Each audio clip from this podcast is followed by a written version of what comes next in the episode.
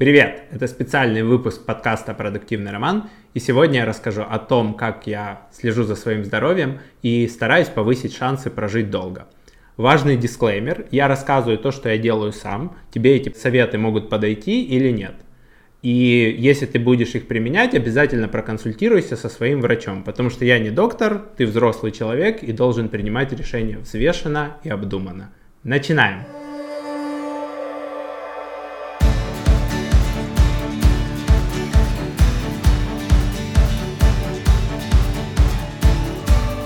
Нужно сказать, что раньше я очень часто болел, потому что я не ходил в детский садик, сразу пошел в школу и дальше болел практически там каждые там три недели, каждый месяц с соплями, с температурой. И такое состояние, как сейчас, когда я болею достаточно редко и легко, оно было не всегда со мной. Я бы сказал, что ключевой точкой, которая поменяла, как часто я болею, стало занятие регулярное спорта. До университета я был худым дрыщом, пошел в тренажерный зал, все футболки подскочили, размер поменялся. Потом это был разный спорт, это был бег, какое-то время я готовился к Ironman, понял, что это там не моя цель, э, вернулся снова в бег, добегался до марафонов, ультрамарафонов, больше всего я пробежал 65 километров ультра-трейлов в Каппадокии, и, по сути, вот этот период моей жизни, когда спорт стал регулярным и частым, я болею легче и реже. Поэтому первым делом я советую всем подумать о регулярном занятии спорта. Очень классные виды спорта циклические, это плавание, бег, велосипед.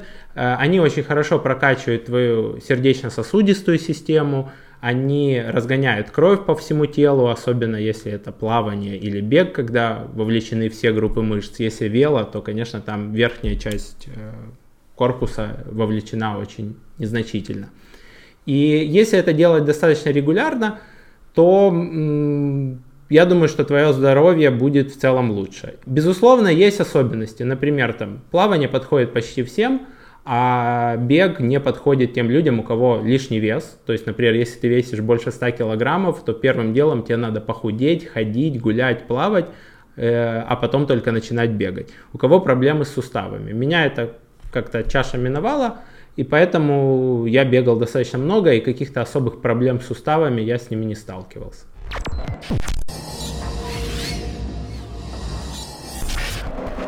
Хочешь создать чат-бота для своего проекта? Понимаешь, что сейчас важно работать не только с email-рассылками, но и в мессенджерах и в соцсетях? Хорошая новость. В сервисе SendPulse произошло большое обновление функционала чат-ботов. Ты теперь можешь использовать чат-боты в Фейсбуке, Телеграме и ВКонтакте а совсем скоро и в WhatsApp. А новый функционал Bot Server Bot позволит получать любую дополнительную информацию с внешних ресурсов. Можно выполнить запрос на свой сервер, получить оттуда данные и использовать их далее в ответах бота. Например, по названию города возвращать пользователю погоду, по анкете делать оценку стоимости кредита, при регистрации на события выдавать реальный статус регистрации и много других применений. Теперь возможности ботов возросли драматически. Попробуй создать своего бота в SendPulse, а поработав с редактором ботов, ты заодно научишься делать сложные цепочки в email-маркетинге.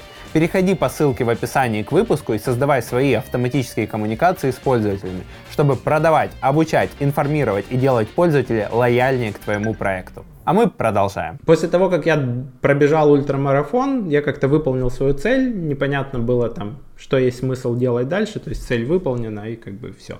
Вот. И я следующие там года три практически там не бегал. Сейчас я вернулся в сайклинг. Сайклинг это тренировка на спортивных велосипедах в зале с приглушенным светом, с классной музыкой и достаточно хорошая интервальная тренировка. Что отличает хорошую интервальную тренировку? Что ты работаешь в разных пульсовых зонах. Крайне важно э, тренировать свою сердечно-сосудистую систему для того, чтобы не только там вот ты выбежал и ты бежишь с регулярной скоростью, но и делать некие ускорения, замедления, ускорения, замедления. Это называется фартлики, интервалы, а, в сайклинге это какие-то заезды на горку, забеги на горку. Это тренирует твою сердечно-сосудистую систему лучше. Плюс э, ты за 45 минут можешь поработать качественнее, больше устать, но это будет приятная усталость, чем если ты будешь, например, с одинаковой скоростью бежать или ехать там 2 часа.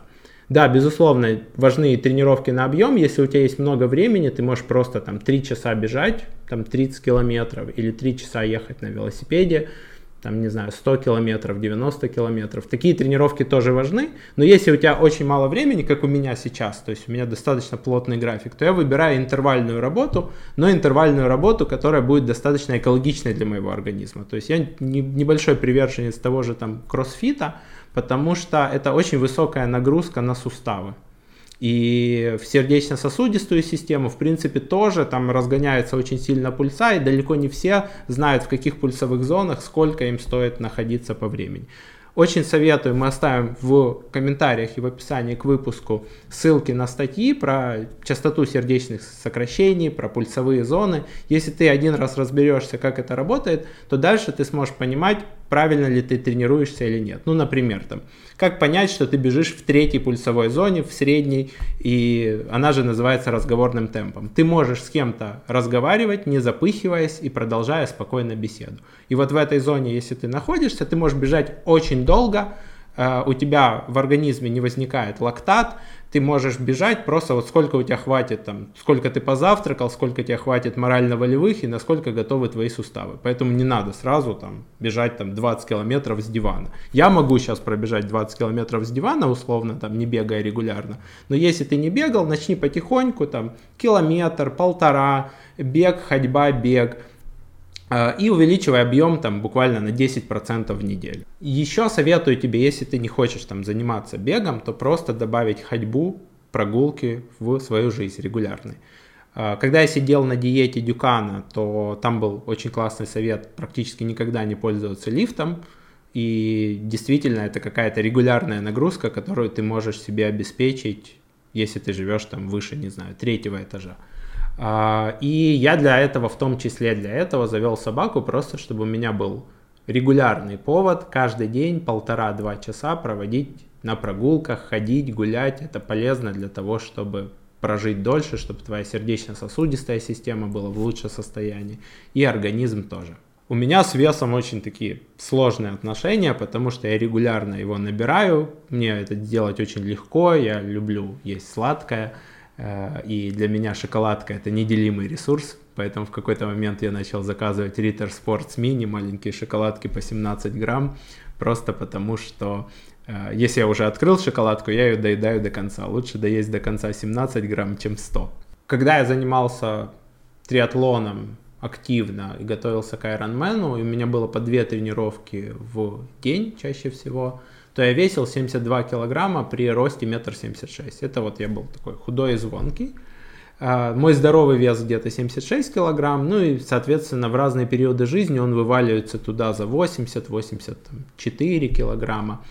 И как только он вываливается, я начинаю с этим что-то делать. Э, что, что я делаю? Я сидел на диетах, я сидел на диете Дюкана, она не самая экологичная, она достаточно сильно нагружает, по-моему, печень, может почки, в общем, можете написать в комментариях, что она нагружает. В общем, не всем я ее советую, но для того, чтобы добиться результата, она для меня сработала.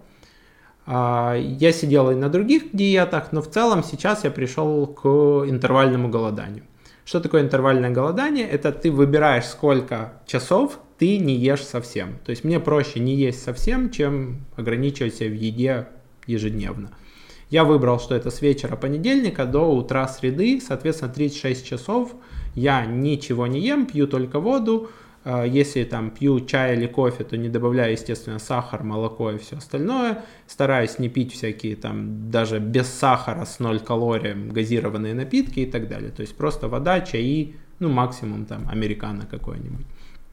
Вот. Мне это легче, это 36 часов без еды, и по сути, вот люди, которые верят там в теорию калорий, я в нее не очень верю, потому что калории очень неоднозначно считаются неравномерно, плюс я считаю, что организм не всегда все калории, которые ты ешь, берет. Но, в общем, люди, которые верят в теорию калорий, я вам скажу, что интервальное голодание, например, на 36 часов, это условно, там, вы сокращаете свой еженедельный калораж, там, процентов на 1 седьмая, процентов на 14. Соответственно, мне так легче, я использую это интервальное голодание, плюс есть некоторые исследования, которые говорят о том, что наши предки не могли регулярно питаться, и, соответственно, они там тоже голодали, потому что доступ к еде очень много столетий, тысячелетий был нестабильным. И, соответственно, что это позволяет нашему организму подъедать какие-то там запасы жира, омоложаться, избавляться от каких-то там старых запасов и так далее. И в весе крайне важно отслеживать, есть такой показатель, как BMI индекс, Body Mass Index, который считает, сколько ты можешь весить без вываливания в лишний вес или там в первую, вторую, там третью степень ожирения – в зависимости от твоего роста. Безусловно, если ты качок и у тебя там много весят мышцы, BMI индекс для тебя не очень актуален, но если ты такой же обычный человек, как и я, то по нему ты можешь отслеживать, насколько твой вес находится в здоровых пределах.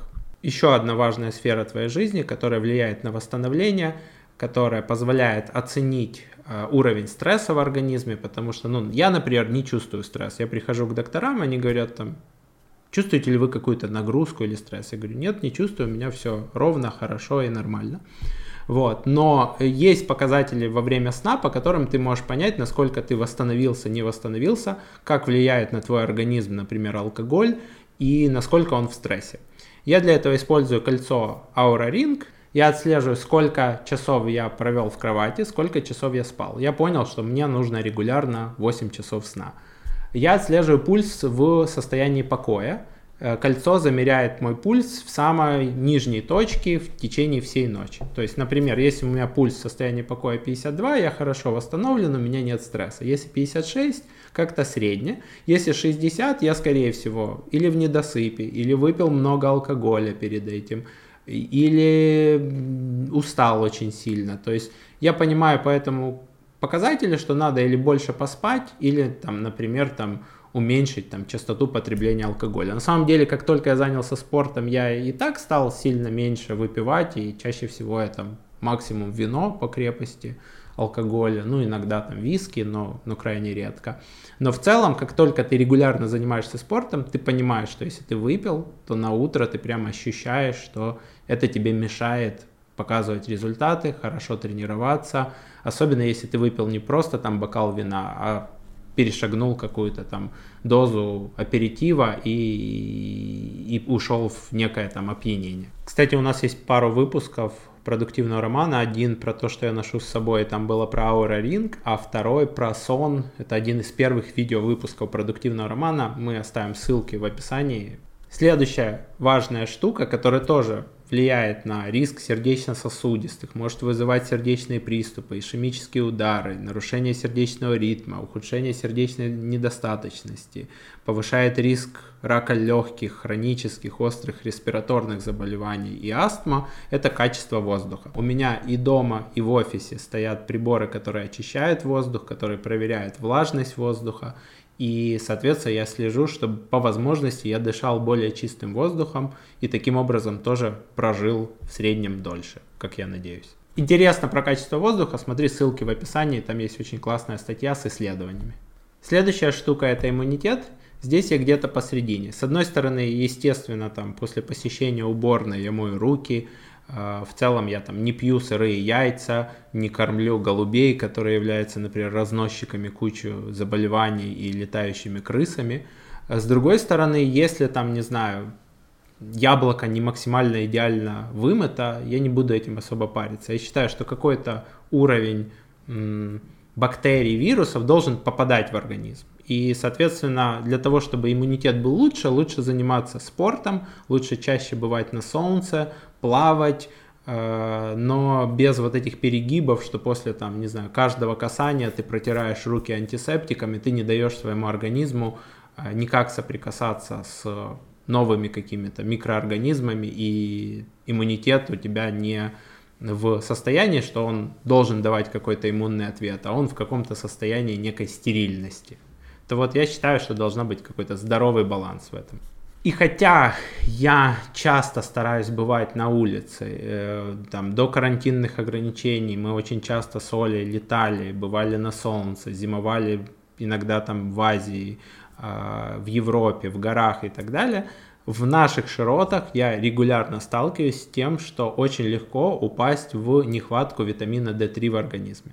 Поэтому я практически круглый год пью D3. В данный момент я пью D3 вместе с К2. По совету моего доктора он лучше усваивается. И пью достаточно большую дозу. Это 5000 международных единиц, э, умноженное на 2 таблетки в день. То есть это по сути 10 тысяч международных единиц. Многие скажут, что это действительно огромная доза, но я наблюдал, сдавая анализы крови, что с такой дозой я нахожусь в здоровом показателе D3, а, а моя жена, которая там не принимает, а у нее легкая недостаточность D3. В целом в наших широтах его надо пить круглый год и в достаточно больших дозах. Даже если вы бываете на солнце, даже если вы любите загорать, даже если вы много путешествуете. Также я часто пью омегу-3. В данный момент я пью ее с астаксантином. Вот, чтобы это не значило. В статье одного из биохакеров, если найдем, оставим тоже ссылку в описании, я обнаружил, что он принимает чеснок без запаха в капсулах и тоже ввел это себе в привычку на осень Возможно, это влияет на уровень там, иммунитета. Говорят, что чеснок достаточно полезен, а в капсулах он не создает неприятного запаха изо рта. Я приверженец ранней диагностики. И если можно обнаружить проблему со здоровьем на раннем этапе, ее решение стоит в разы дешевле, вероятность позитивного исхода в разы выше, и в нашем там пространстве в Киеве анализы крови, дополнительные лабораторные исследования, консультации с докторами стоят очень недорого. Э, я каждый год сдаю комплексный анализ крови и мочи. Э, когда я начинал, он там получался у меня долларов на 50, может быть. Сейчас у меня он получается где-то долларов 250. Но я смотрю огромное количество показателей – могу их отслеживать в динамике, и если какие-то из показателей не в норме, то я запросто иду к профильному врачу для того, чтобы разобраться, что с ними, возможно, пройти какое-то дообследование и, соответственно, вернуть их в норму. Э, я считаю, что если ты не делаешь это каждый год, то ты накапливаешь какие-то риски, и потом решать проблемы там, нехватки D3 условного будет э, сильно дороже люди из-за нехватки D3 у них меньше сил, они могут меньше работать, они менее продуктивны, менее эффективны. Я поэтому, кстати, в офисе поставил D3 и сказал сотрудникам, пейте, пожалуйста, не стесняйтесь. А люди падают в состояние около депрессивное, если у них не хватает D3 в организме. Если это просто биохимия, у тебя какой-то показатель упал, ты чувствуешь себя там плохо, эмоционально плохо. Если это продлилась достаточно долго, то ты можешь скатиться в плохое состояние. Хотя это по сути было просто нехватка какого-то там микроэлемента, макроэлемента или какого-нибудь витамина. Какие показатели сейчас я отслеживаю вместе со своим семейным доктором, мы к ним пришли. Это анализ крови и мочи раз в год, общий анализ крови развернутый, индекс НОМА, витамин D, дополнительные некоторые показатели, печеночные пробы, показатели мужского здоровья, там, тестостерон, дегидротестостерон и так далее, здоровье щитовидки и липидный комплекс – по сути, в, у многих лабораторий есть готовые программы, которые ты можешь выбрать. Если ты не готов, так как я, тратить там 250 долларов в год чисто на анализы крови, зайди, выбери какую-нибудь программу, там, например, мужское здоровье 25-45 или там женское здоровье там 25-45 или там подари своим родителям какой-то пакет там 45 плюс, 55 плюс и просто сдай даже эти базовые анализы. Если ты начнешь это делать, ты начнешь отслеживать, у тебя будет какая-то динамика, ты можешь всегда с доктором обсудить, что не в норме, что в нижней границе нормы, и понять, какие особенности конкретно твоего организма. То есть какие у тебя есть слабые стороны, которые есть смысл отслеживать. Зубы это первый барьер, который пропускает там еду внутрь организма и влияет на работу там пищеварительной системы. Здесь я достаточно давно перешел на использование ирригатора. И в наших широтах его крайне редко советуют. Чаще всего там в лучшем случае люди ходят на регулярную чистку зубов к стоматологу, но надо уметь задавать стоматологу и любому доктору правильные вопросы. Как можно избежать таких частых посещений? Что есть смысл поменять в моих привычках, чтобы, например, ходить на чистку зубов реже? А, что есть смысл еще делать, что там не затратно, не сложно, а, чтобы эта проблема не возникала в будущем? И вот в какой-то момент, когда я задал такой вопрос, мне стоматолог посоветовал ирригатор, они стоят относительно недорого, что-то около 30 долларов базовые модели стоят.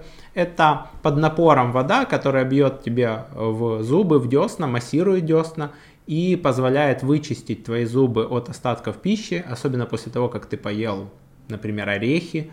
А, и Некоторые там стоматологи даже советуют это как вместе с чисткой зубов. Я завел просто в какой-то момент регулярную задачу раз в неделю и просто раз в неделю прочищал ирригатором зубы от налета, и это позволило мне вместо того, чтобы ходить на чистки раз в три недели и иметь проблемы там с кровоточивостью десен, ходить на чистки раз в полгода. А потом я купил э, ультразвуковую зубную щетку, э, и стал ходить на чистки где-то раз в год, и даже ирригатором пользуюсь еще реже. То есть я читал исследования, они достаточно неоднозначны, потому что производители их сами спонсируют, но в целом мой опыт показывает, что похоже, что ультразвуковая, именно ультразвуковая, э, потому что есть там квазизвуковая или как-то там ну, на других частотах, которые работают, которые дешевле. В общем, э, правильная зубная щетка, она действительно лучше вычищает, у тебя меньше налета, реже надо ходить на чистку к докторам, и у меня там меньше проблем с кариесом. Ну, у меня их и всегда было немного. Информации очень много. Я крайне не люблю читать медицинские статьи на русском, а еще меньше я люблю читать всякие условные там ответы Mail.ru или сайты, которые ведут копирайтеры, которые переписывают все под копирку. Вот один копирайтер это написал, все переписывают, люди начинают гуглить, вот у меня такая проблема, что делать. Я считаю, что это все херня.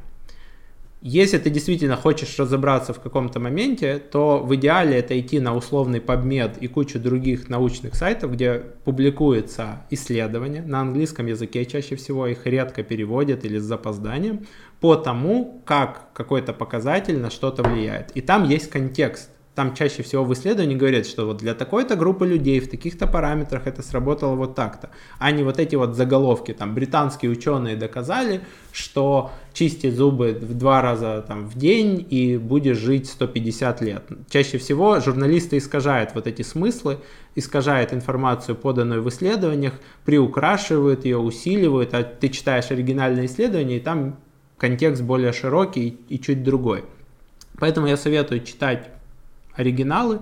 А, есть очень классные варианты, когда, например, у тебя мало времени, и ты не читаешь там сотню исследований по теме какого-то заболевания, а ты находишь там резюмирующий материал, например, медицинский консенсус по состоянию на 2021 год по такому-то заболеванию. И ты видишь там, первое, там, большая часть врачей согласны с тем, что надо делать вот так. Второе, там, для пациентов, у которых вот такой вот фактор, есть смысл использовать вот это. Третье, там, вот это лечение показало по-прежнему себя эффективным, его используют по всему миру. То есть это некий договор врачей, как они лечат ту или иную болезнь, устаканенные правила.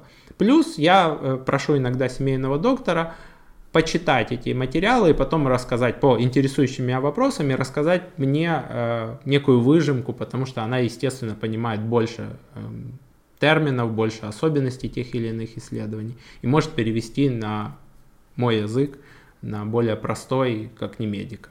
И вообще советую тебе добавить работу с семейным доктором, подобрать семейного доктора, который будет отслеживать в динамике твои показатели, твои особенности, который будет близок к доказательной медицине и с которым ты сможешь консультироваться.